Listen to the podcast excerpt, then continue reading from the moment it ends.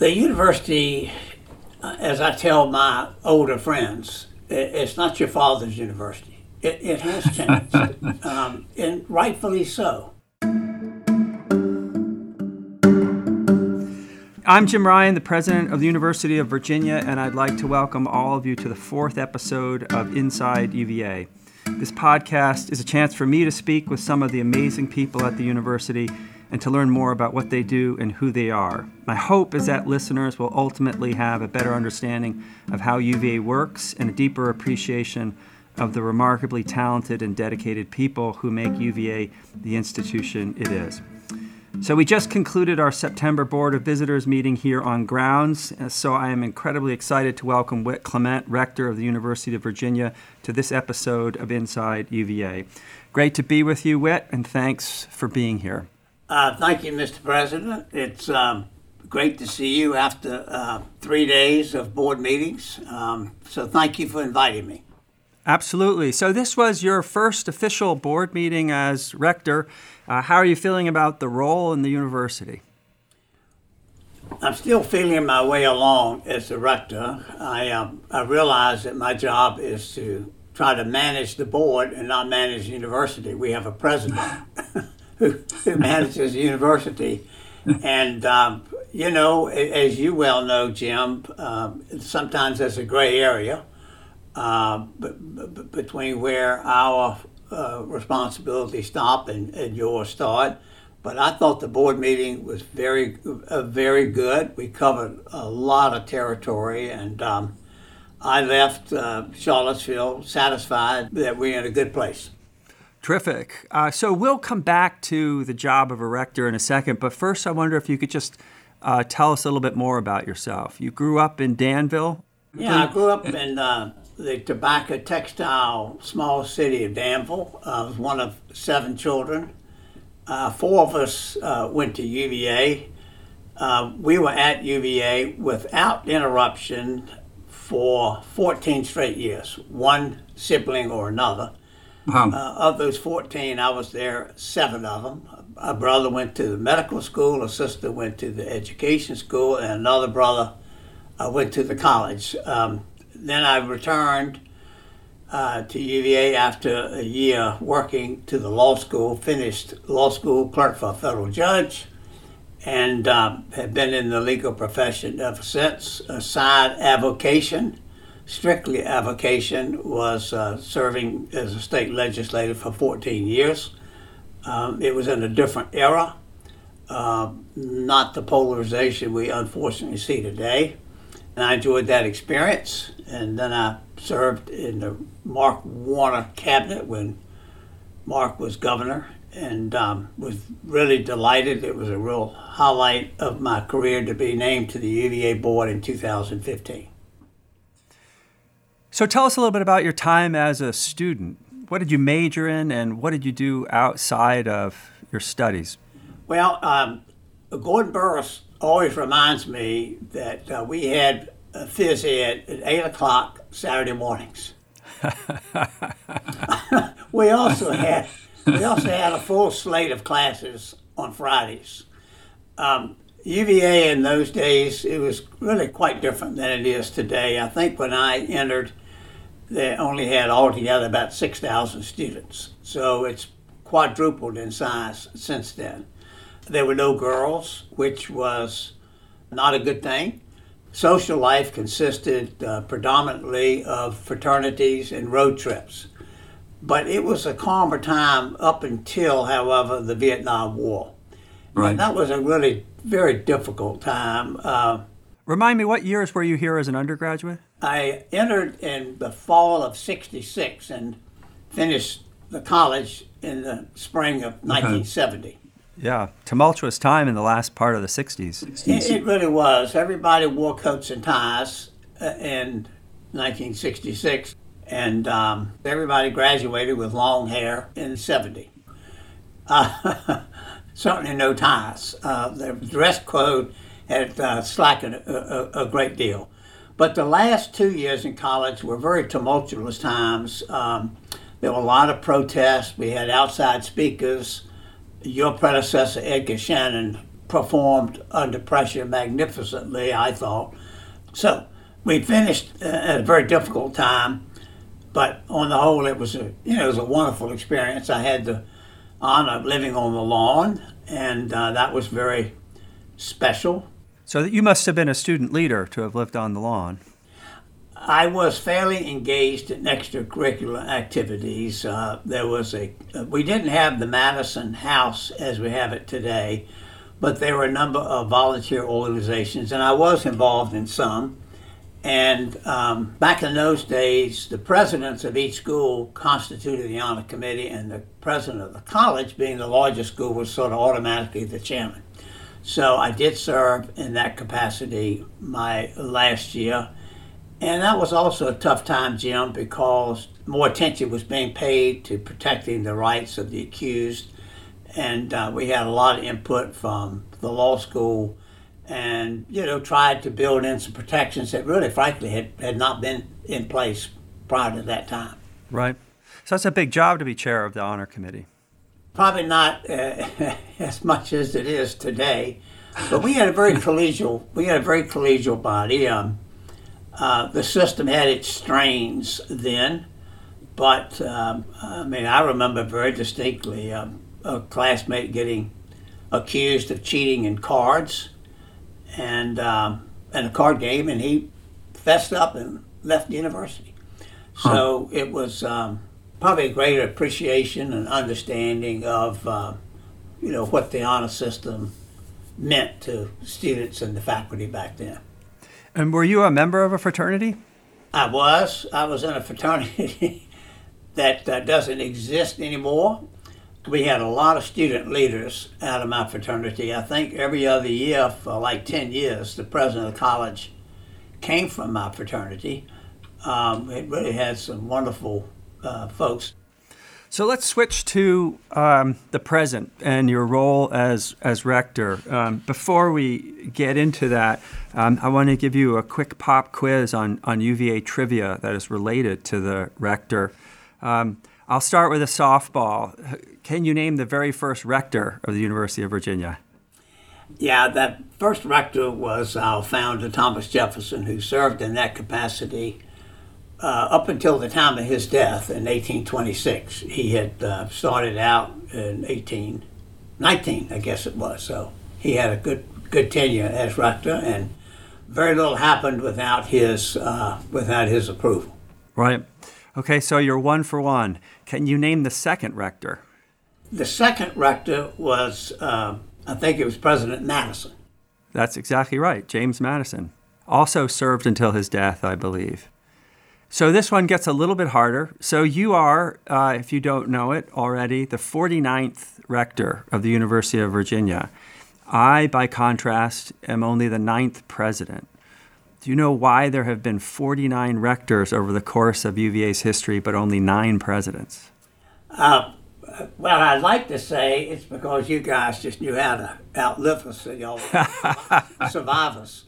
But the first president, uh, Thomas Jefferson, uh, was against having a president. And um, uh, although I'll tell you, uh, Jim, you probably you may not know this. I ought to t- turn the tables on you. That the Board of Visitors, while Thomas Jefferson was rector, actually voted in favor of bringing on someone as president. Oh, Jeff- I didn't know that. Jefferson strongly dissented and wrote a dissent in the minutes of the Board of Visitors. And the job was offered to, I believe the man's name was William Wirt. He was, I think, a former Secretary of State. He declined. he declined the invitation to be president. and um, and so that that stayed the case until uh, President Alderman became the first president early in the 20th century. Well, I'm fond of telling people that UVA did just fine for nearly a century without a president, no effect on their rankings as far as I can tell. And when I don't remind people, they remind me. okay, so let's go back to the to the role of a rector.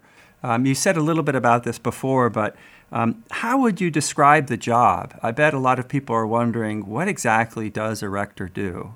And how does that differ from just being a member of the board or even being a vice rector, which is the role that you played just prior to assuming the um, position you're in now? Well, Jim, uh, I think the role of the rector is to uh, keep the Board of Visitors moving forward through the committee work and um, making sure we have good, robust agendas, trying to keep all of us on the same page while at the same time respecting our different views. And you know this better than anyone, uh, where the rector stops and where the president starts. Um, it's not always clearly defined. Traditionally, the Board of Visitors has spoken with one voice through the rector. Sometimes that can be challenging. As you also know, people who are concerned about any and all aspects of the university will frequently write the rector. Our email addresses are all public. And so that falls on the rector to um, try to prepare thoughtful responses that are reflective of the Board of Visitors and also respectful of your job to deal with a lot of knotty issues without getting in your way. As you have learned, we are pretty free in expressing our opinions about uh, things that take place at UVA, but you know the buck really stops with you. Right. Uh, you are a much more um, visible presence as a rector than just as a member of the board. And this is a strictly voluntary role, um, and it's not always an easy job. So, what made you interested in becoming rector? That's a tough question. Um, uh, the university has had more to do with um, whatever success I've achieved in life uh, than any other institution or entity I've been associated with. And the benefits I received in so many ways, not just in the formal education, but through, through relationships, has always uh, sort of compelled me to to want to give back to the university. I served on the Alumni Association's Board of Managers. My wife and I were co-chairs of the Parents Committee I've been uh, was on the ground floor when we set up the uh, foundation for the College of Arts and Sciences, and so uh, I was very honored to have been selected. So um, it's just another progressive step in um, you know my love and devotion to UVA. Well, UVA is fortunate to have you as rector, uh, and I'm fortunate as president to be working with you. Uh, one of the challenges if you're leading a university, as you know well, is that you serve a number of different constituencies students, faculty, staff, alumni, parents, legislators, and even taxpayers of Virginia. As rector, how do you ensure that you are at least hearing all of the various views on a number of issues that are important to UVA? That's a thoughtful question. Um, if I were living inside of academia, as you are, and as your faculty, it's very easy to view things more in an insular way. The Board of Visitors, consisting of folks, most of whom are alums, in all walks of life, outside academia, I think bring a, uh, an added perspective to the difficult job and the difficult decisions that you have to make. Um, you've named all the constituents. Surely, if I were president, I think I would be most concerned about the safety and health and well being of the students, that they have an, an enriched learning experience, uh, keeping uh, the faculty uh, on board with achieving uh, the, the mission of the university. And you see that every day. Um, we on the outside, those of us on the Board of Visitors, we appreciate that. I mean, that is central to the university. But we are more likely through our relationships uh, over the years to, to hear more from outside constituents. So, as, as you know, you hear from us on there from that angle, from that perspective. And I think that's healthy. Uh, you've got to then factor that in with all the constituents that you have to deal with. So two years is the is your term, which is quite short. uh, and I'm curious, what are your goals for the time you'll be as rector? When people look back at your term in office, what do you hope they'll remember the most? Jim, in my opinion, I want whatever contributions I've been able to make, I hope will be viewed through the lens of supporting the mission of the university, supporting you as president, maintaining our reputation for excellence in academics, uh, uh, research, uh, and otherwise, and also providing a balance in intellectual diversity. It is disturbing to me and to others on the board to read about what's going on a lot of college campuses today. You know better than I the polarization in society, politically, socially, even economically, has not escaped higher ed. Right. Um, and we have a university that keeps its eye on the ball, encourages intellectual diversity, free speech and expression, uh, the principles that you guided the adoption of last spring. I can't think of a greater a reward or accomplishment than that kind of a reputation. Right. So, very good point. And it leads to I think that one of the hallmarks of UVA is that it has, at its best, been a place where students from different walks of life can learn from one another and um, talk with each other respectfully, even when they're disagreeing. And, and my hope is that we can be a model for higher education in that respect. And my sense is that you share that hope. Absolutely.